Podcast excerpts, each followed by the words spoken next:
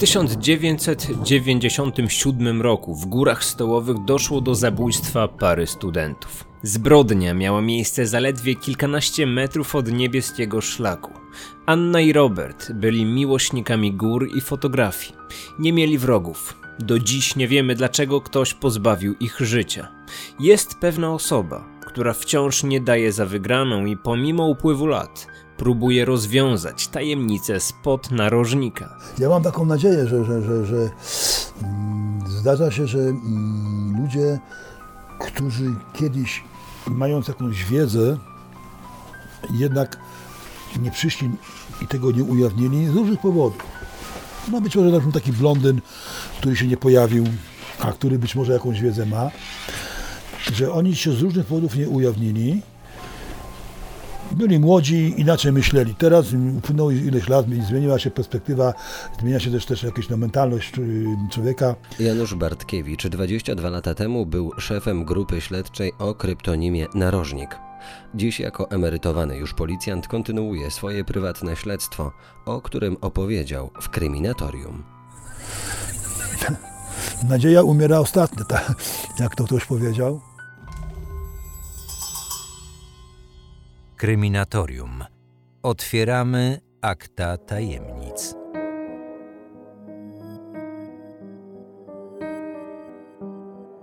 Jeżeli kiedykolwiek interesowaliście się sprawą zbrodni w górach stołowych, to na pewno czytaliście o hipotezie związanej z neonazistami. Ten wątek był poruszany w wielu reportażach. Jednak nigdzie nie pojawiły się informacje, w jaki sposób udało się dotrzeć do tej teorii. W jaki sposób policjanci odkryli, że w okolicy miejsca zbrodni od lat organizowane były zjazdy takich ugrupowań i dlaczego połączono te spotkania ze zbrodnią pod narożnikiem. Wszystko zaczęło się od pewnego reportażu w znanej polskiej stacji telewizyjnej. Tam przedstawiono działania wojskowe organizowane na terenie w pobliżu szczytu Narożnik. Policjanci zainteresowali się tym tematem i spróbowali dotrzeć do autorki materiału, ponieważ wcześniej dochodziły do nich informacje o tajemniczych osobach ubranych w moro, które były widziane w okolicy. Ale to było dosyć późno po tym, po tym zabójstwie. Nie wiem, czy więcej jak pół roku się, z jakichś tam powodów się nie, nie, nie, wcześniej się nie, nie zgłosili. Zresztą tu jest dobrze udokumentowane, bo jest protokół przesłuchania i tam ona tłumaczy, ona i on tłumaczą, dlaczego się nie zgłosili, to, to, to będzie opisane będzie. Zgłosiło się to małżeństwo, które powiedziało taką historię, że oni wracali, jechali mm, gdzieś, nie wiem, z Austrii, jechali przez Czechy i mm, jechali do domu, czyli musieli przejechać, ale chcieli, y, przejechali tu przez przejście w Kudowie, ale chcieli pojechać jeszcze do, do Wambierzyc i dlatego pojechali mm, tą, tą ścieżką no, tutaj na, na Błędne, znaczy na ten, na, na, na, na, na Radków, Radków Wambierzyce. I jak już przejechali Czermną, y, przepraszam, nie Czermną, tylko Karłów, to Y, mieli problem z samochodem tego rodzaju, że y, jak się wyłączyło y, silnik, to później były problemy z włączeniem. Coś tam nie musiały coś tam ciągnąć, coś, no, były problemy, czy napych go brać, żeby, żeby zapalił. Bo jechali tym samochodem i wyszło z lasu, wyszło z lasu dwie osoby umundurowane. Jeden miał na, na ramieniu, później w ręku jakiś karabin, a drugi miał kaburę, ale pistoletu nie wyjął, ale miał kaburę. No i ci ludzie zatrzymali ich. Yy, on oczywiście, ten jej mąż, nie włączył silnika, wytłumaczył im, dlaczego nie gasi, że jak zgaśnie, no to, a to jeszcze było, to jeszcze było pod górę kawałek, że, że po prostu nie odpali, tak dalej. Ten, ten, y, który miał jakieś naszywki niby oficerskie, mm, emblematy na, na pagonach, mm, no tam z nim rozmawiał, pytał się, co, co wiozą, y, no i że otworzyć bagażnik, ten mówi, że nie może, bo musiałby wyłączyć ten silnik, y, a ten drugi zaczął przez, zresztą wszystko mają na tylnym siedzeniach, ja nie wiem, czy oni maluchem, co nie jechali przypadkowo, że tam później jakieś były te problemy z odpaleniem. Już nie pamiętam, ale to, mówię, to wszystko jest tam w tych materiałach. W każdym razie, że ten drugi tam zaglądał do tego, co oni wiozą i, się, i pytali się konkretnie, co oni przewożą. No i tam powiedzieli, że nie przewożą nic, bo wracają, że mają tylko mają ciuchy, tak, tak dalej. No i Poszli w las i oni pojechali.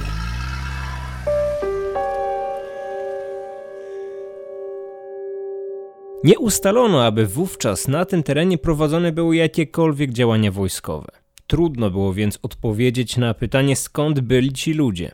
W związku z tym, że był to teren, w którym rok wcześniej doszło do zabójstwa, a narzędziem zbrodni była broń palna, zaczęto analizować ten wątek.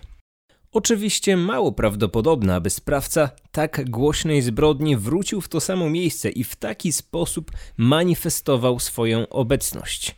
Tego raczej nikt nie brał pod uwagę. Jednak relacja kobiety była na tyle nietypowa, że policja podjęła ten trop.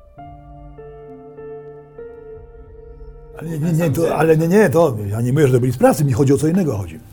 Mi chodzi o to, żeby wytłumaczyć, dlaczego myśmy się tym, tym reportażem zainteresowali, bo ci ludzie tam na, na tym ognisku byli tych właśnie takich, tych, takich pl- plamiakach byli. I co ciekawe, ona mówi, że ten gość, co miał karabin w łapie, to miał czerwone włosy. Tu góra, tak zafarbowane. I, i ja pytał się, może miał, no miał w mundurze, może, może się pani pomyliła, może, może miał taką czapeczkę. Nie, proszę pana, bo ja właśnie zaskoczona byłam, że on jest w mundurze, a, a, a ma takie włosy, a wojsko takich włosów, y, znaczy sobie nie farbuje na czerwono, nie? Takie jeszcze dziwnie postrzyżone i takie czerwone, nie?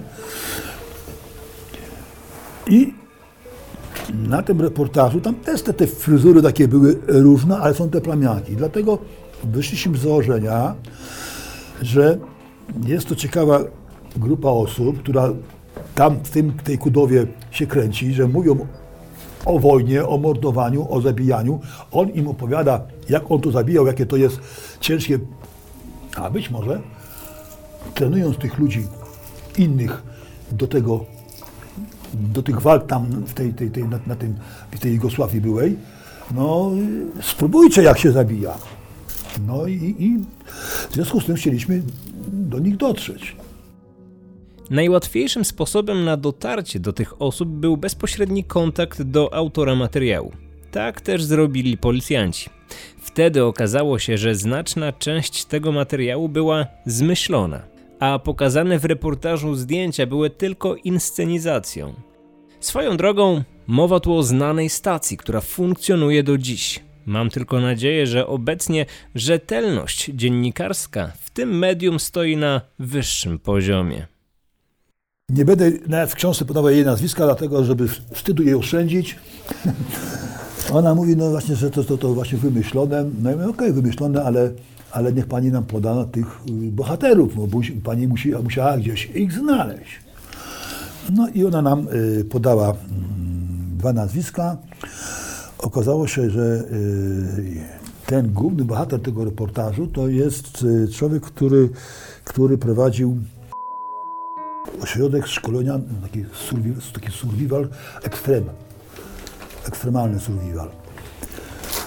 No i dotarliśmy do niego mm, na rozmowy. On z taką swoją ówczesną konkubiną to, to prowadził.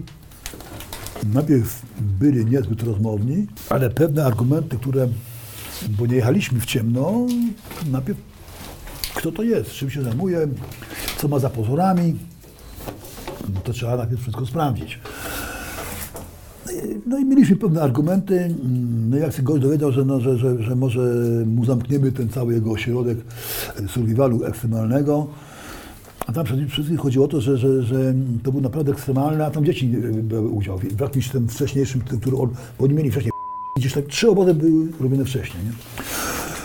No i że to, tego haka żeśmy znaleźli, był bardziej rozmowniejszy, Yy, porozmawialiśmy sobie z tym panem, ale yy, zanim do tego doszło, yy, to ustaliliśmy wszystkich tych członków tego, tych aktorów tego reportażu. I oczywiście też każdego sp- sprawdziliśmy. Oni mieszkali w różnych miastach Polski. Polski Północnej, Polski Środkowej. I tak chyba było ich sześciu. W związku z tym była taka, taką decyzję podjąłem, że sprawdzamy wszystkich. Więc wniosek o zastosowanie tzw. techniki operacyjnej która jest opisana y, w ustawie o policji, więc mogę o niej mówić, zwane podsłuchy. Bo to nie jest tajemnicą, że policja podsłuchy stosuje, tajemnicą jest to w stosunku do kogo to zastosowała, więc ja nie mogę powiedzieć y, nawet w jakich to było miastach, bo tych miast było chyba 5 czy 6. Złożony został wniosek, prokuratura nam klepnęła, yy, to poszło do, yy, ponieważ to mm, musiało pójść, yy, znaczy zatwierdzić sąd, bo to już sądy zatwierdzały, więc nam sąd wrocławski ten, ten Nie będę wam zdradzać szczegółów tej akcji. Na ten temat będziecie mogli przeczytać w książce pana Janusza, gdy zostanie już wydana. W skrócie powiem jedynie, że z pewnych przyczyn działania operacyjne skupiające się na inwigilacji tych osób nie powiodły się i w konsekwencji żadnej z tych osób nie udało się połączyć ze zbrodnią z 1997 roku. Ale na podstawie tych nieudanych bądź co bądź działań pojawił się zupełnie nowy trop. I cała nasza akcja no, o się rozbiła. Bo nic innego nam tutaj nie, nie wyszło. Jedyną, jedyną yy, powiedzmy jakąś tam korzyścią to było to, że uzyskaliśmy informację o tym, że istnieje taka mm, grupa y, jeszcze bardziej, że tak powiem, ekstremalna survivalu. Ona się składała mm, z ludzi, którzy mieszkali na Pomorzu i na Dolnym Śląsku, mm, w Śląsku Opolskim i, i na Dolnym Śląsku tutaj konkretnie we Wrocławiu. I że ta grupa, mm, ta grupa charakteryzowała się jedną rzeczą. Oni, oni wszyscy wyznawali właśnie tą, tą, tą, tą, tą, tą, tą, ten, to wszyscy byli nacjonaliści zakochani w nazizmie. Dla nich naziści to idole, to bohaterowie. No taka była informacja. Ustaliliśmy, że, że, że, że oni się zarejestrowali nazwę, ona miała swoją nazwę, ta grupa y, też nie chcę wymieniać, bo ja y, nawet o tym pisząc nie będę ich wymieniał, no bo, bo to wtedy y, można ustalić, bo ta grupa do dzisiaj funkcjonuje w internecie, aczkolwiek już, już pod innym kierownictwem.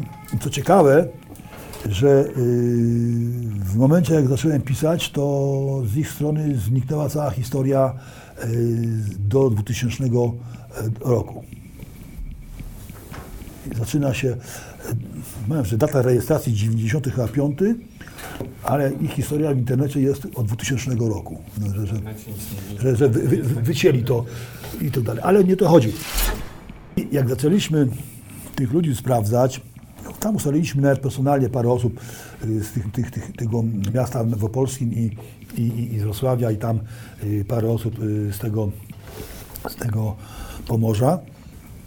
Alek przychodzi któregoś dnia rano do, do tego i mówi, a wy wiecie, kiedy, znaczy co się wydarzyło 10 lat wcześniej przed zabójstwem studentów? Nie. A, a ja wiem. Ale co? Popełnił samobójstwo Rudolf Hess. Idol neonazistów. Rudolf Hess był jednym z najbliższych współpracowników Adolfa Hitlera i jedną z najważniejszych osób w III Rzeszy. Po wojnie zasiadł na ławie oskarżonych w procesie norymberskim.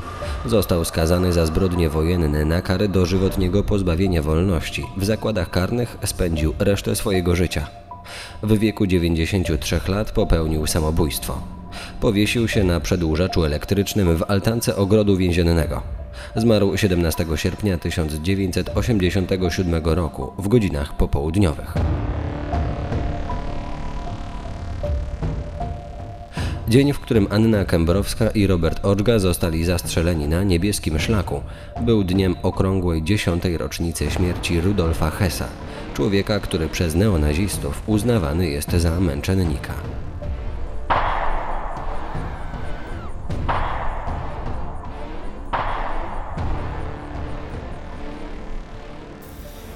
A to jest w czasie, kiedy my już obserwujemy obóz neonazistowski w tym, y, w Dusznikach.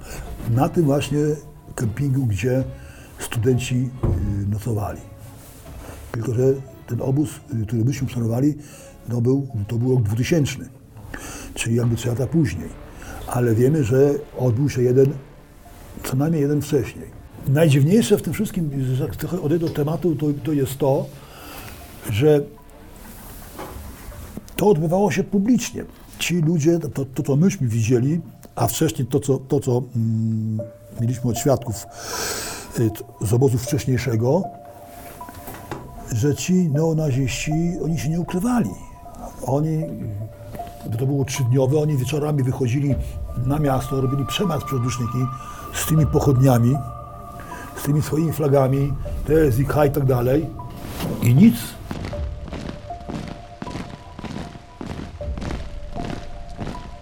Okazuje się, że tereny Dusznik Zdroju, czyli miejscowości, z której wyruszyli studenci 17 sierpnia, są mocno związane z ruchem nazistowskim.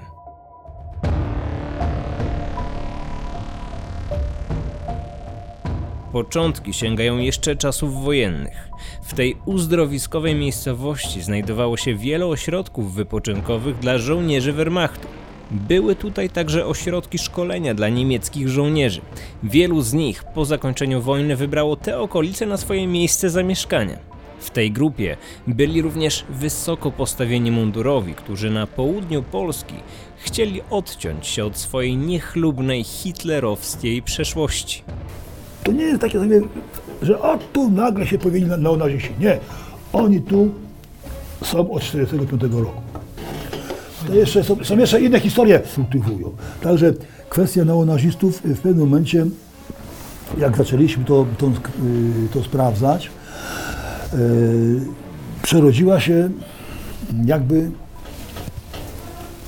w inną,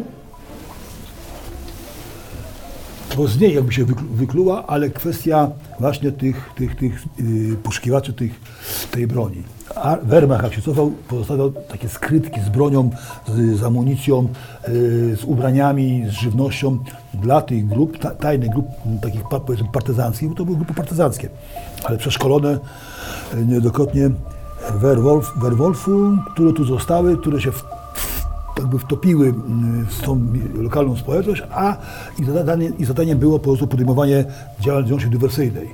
W tym czasie policja postanowiła ponownie nagłośnić tę sprawę w mediach. W kultowym już programie 997 Michał Fajbusiewicz opowiedział o zabójstwie w Górach Stołowych. W programie przedstawiono kilka hipotez. Jedną z nich była ta związana z neonazistami. Inscenizacja przedstawiała osoby ubrane w hitlerowskie mundury. Osoby te w lesie obok narożnika kultywowały swojego zmarłego wodza. Według wersji zdarzeń przedstawionej w programie Anna i Robert mieli robić im potajemnie zdjęcia. Jak to się skończyło, możecie się już domyślić. Gdy media wracają do niewyjaśnionych zbrodni po latach, często przynosi to pozytywne rezultaty. Podobnie było też w tym przypadku. Do policjantów zgłosiła się osoba z ciekawymi i ważnymi informacjami.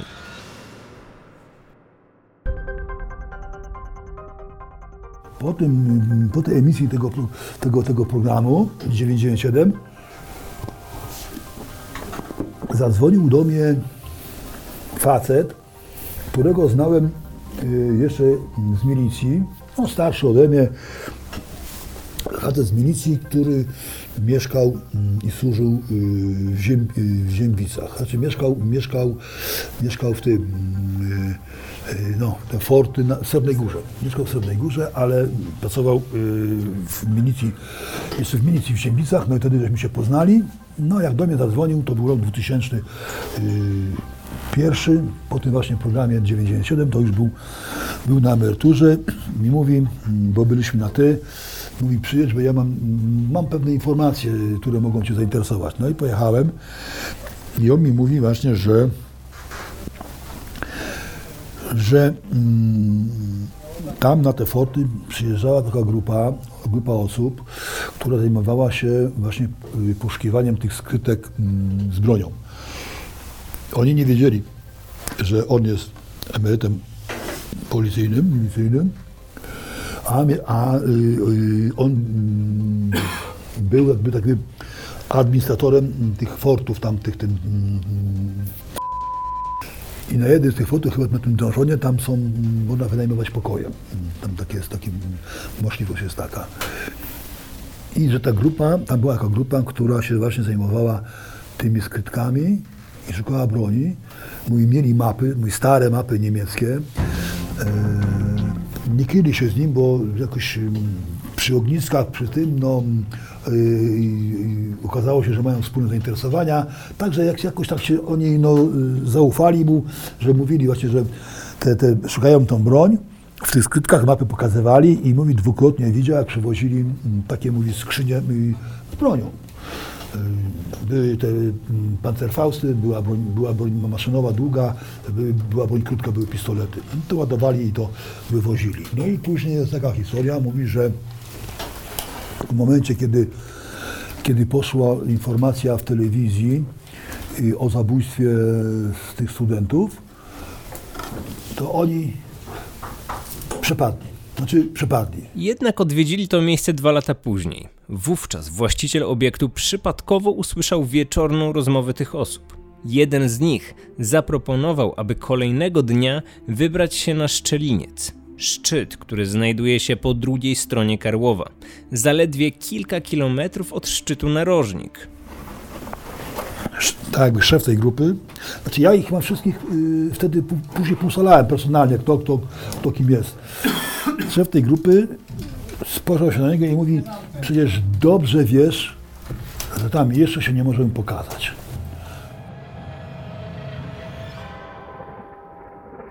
Niektórzy z Was powiedzą teraz pewnie, że mogła być to informacja wyssana z palca. Mężczyzna, który miał usłyszeć te słowa, mógł wymyślić taką bajeczkę. Dlaczego miałby to robić? Powody są różne. Za każdym razem, gdy media informują o niewyjaśnionych zbrodniach, na komisariacie pojawiają się frustraci, którzy za wszelką cenę próbują zaistnieć, nawet kosztem przekazywania fałszywych informacji.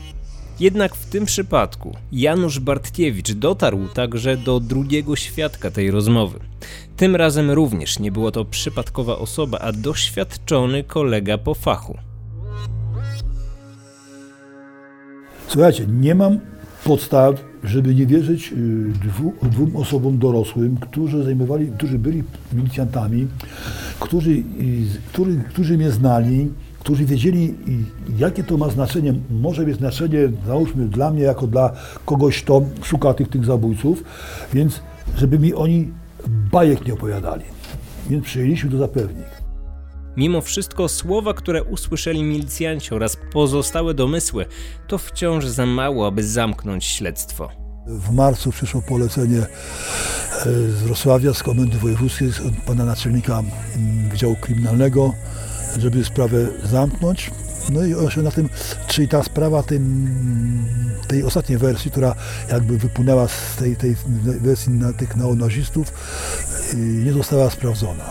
Nie została dokończona. Wszystkie wersje, które, przyje, które zostały przez nas przyjęte, a one wszystkie były przyjęte i opracowane na podstawie pewnych takich konkretnych informacji yy, czy sugestii, zostały przez nas wykluczone.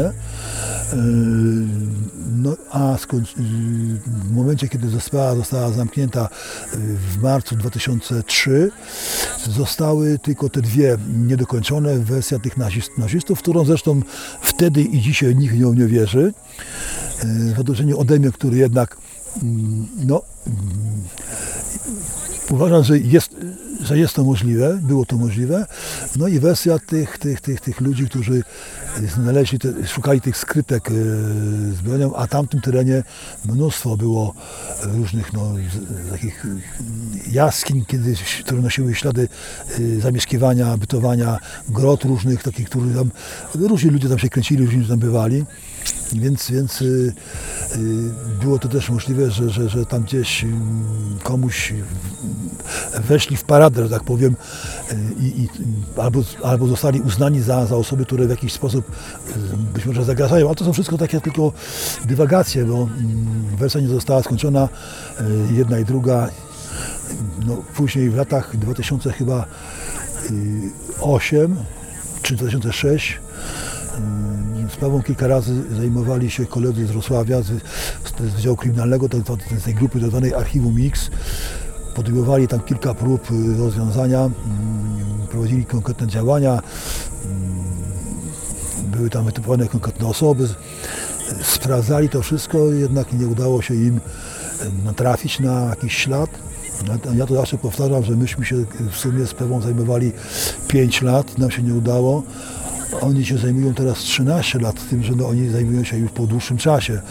No, ale, ale y, być może, że y, obecne środki no, techniczne, y, jakie, jakim dysponuje policja, może pozwolą z zabezpieczonego materiału dowodowego, no coś jeszcze wyciągnąć, jakieś, jakieś, jakieś mm, coś, co wtedy nie, no, nie byliśmy w stanie, y, załóżmy, no, y, y, wykorzystać, znaczy w ogóle odkryć załóżmy, jakieś mikroślady, jakieś tego typu historie, bo te dowody mm, zostały zabezpieczone i one w dalszym ciągu są w dyspozycji prokuratury w magazynie, czy sądu w magazynie tych dowodów rzeczowych.